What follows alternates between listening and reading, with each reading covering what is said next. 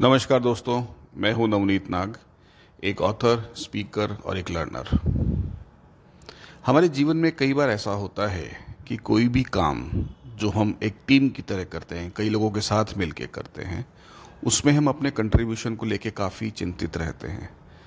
और हम हमेशा ऐसा फील करते हैं कि हमारा कंट्रीब्यूशन बाकी लोगों से ज़्यादा है, हमने बेहतर काम किया है ज़्यादा कंट्रीब्यूट किया है और बाकी के लोगों ने शायद कम कंट्रीब्यूट किया है। मेरे जितना काम किसी ने नहीं किया। हम हमेशा उस क्रेडिट की इच्छा रखते हैं। वो क्रेडिट हमें मिले कि हम सबसे बेहतर हैं, हम सबसे अच्छे हैं। क्या ये करना सही है? क्या सभी का कंट्रीब्यूशन बराबर है? किस तरह से हमें इस चीज़ को देखना चाहिए? ये जानने के लिए, आइए हम चलते हैं हमारे पुराने इतिहास में। हमारे इतिहास में, हमारी भारतीय संस्कृति में बहुत महान महान ग्रंथ लिखे गए हैं, जिसका अगर मैं कुछ नाम लूँ तो जैसे रामायण है, महाभारत है, श्रीमद् भगवद गीता है, वेद है, उपनिषद है, इतने सारे ग्रंथ हैं, इतने संहिताएँ हैं, पंचतंत्र की कहानियाँ हैं। दुनिया भर के किताबें, कि दुनिया भर के शास्त्र, दुनिया भर की चीज़ें भारत में अवेलेबल हैं, हमारी संस्कृति में अवेलेबल हैं। हम जितना पढ़ें, उतना कम है। एक लाइफ तो कम ही पड़ेगी ये सब पढ़ने के लिए। लेकिन जितना पढ़ने से ज़्यादा इम्पोर्टेंट है उनको समझना। एक बार पढ़ेंगे तो सिर्फ़ पढ़ाई पढ़ाई में आएगा, कुछ समझ में नहीं आएगा।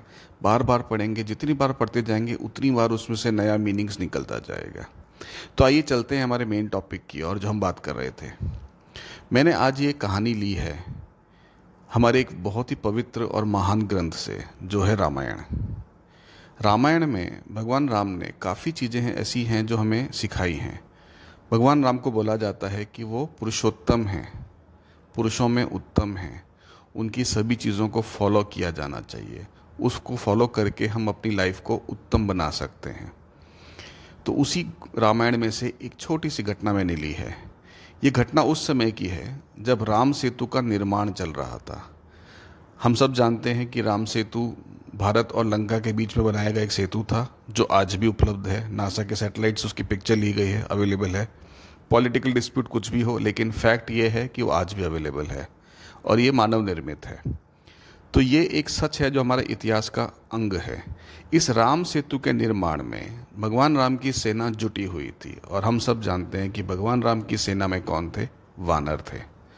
ये जो वानर प्रजाति थी, ये बहुत ही बलशाली, शक्तिशाली और विशाल शरीर को धारण किए हुए होती थी। बड़ी बड़ी शिलाओं को बड़े बड़े पत्थरों को ये फूल की तरह उठा के फेंका कर सकती थी और एक किया करती थी। तो एक निर्माण का काम चल रहा था।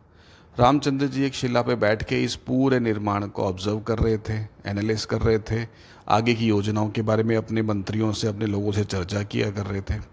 इतने में क्या देखते हैं कि गिलहरी कहीं से उड़ती हुई उनके चरणों में आके गिरती है।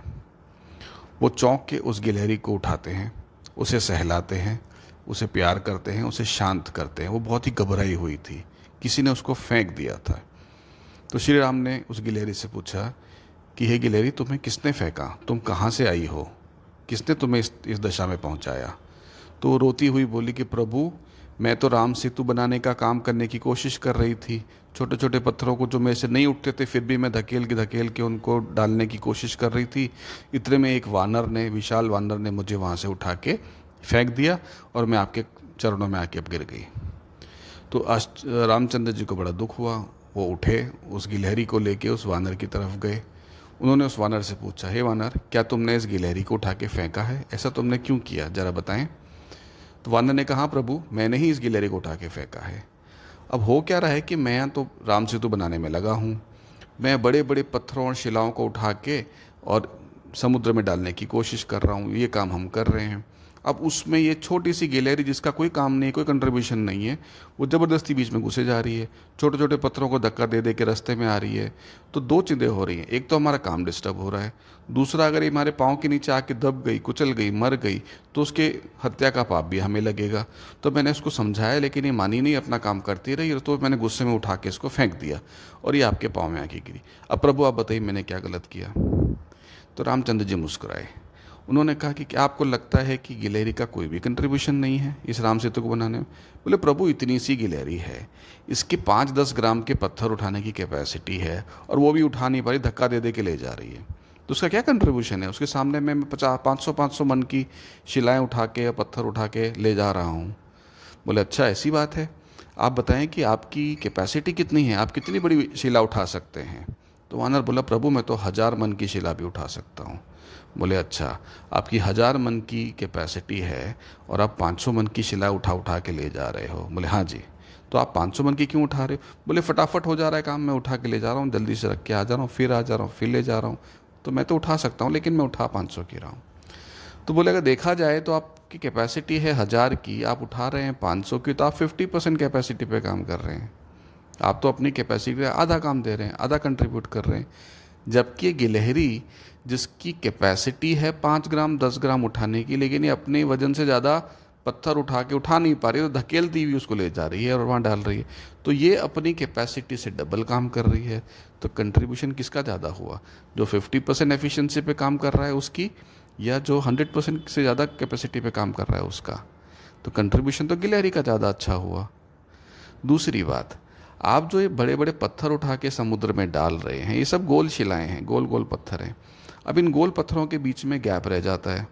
पानी वहाँ पे घुस जाएगा, पानी घुसेगा, इन पत्थरों को साथ में रहने नहीं देगा और उनको अलग कर देगा और आपका सेतु कभी नहीं बन पाएगा। तो उस सेतु को बनाए रखने के लिए बीच में कुछ फिलिंग की ज़रूरत है। ये गिलहरी, छोटी सी गिलहरी, उसी फिलिंग को काम कर रही थी। ये उसी को भर रही थी।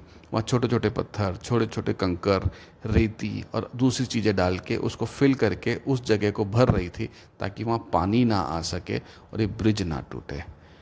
इस ब्रिज के अंदर, इस राम सेतु में जितनी इम्पोर्टेंस बड़ी शिलाओं की है, उतनी ही इम्पोर्टेंस उन शिलाओं को बाँध के रखने वाली सामग्री की भी है।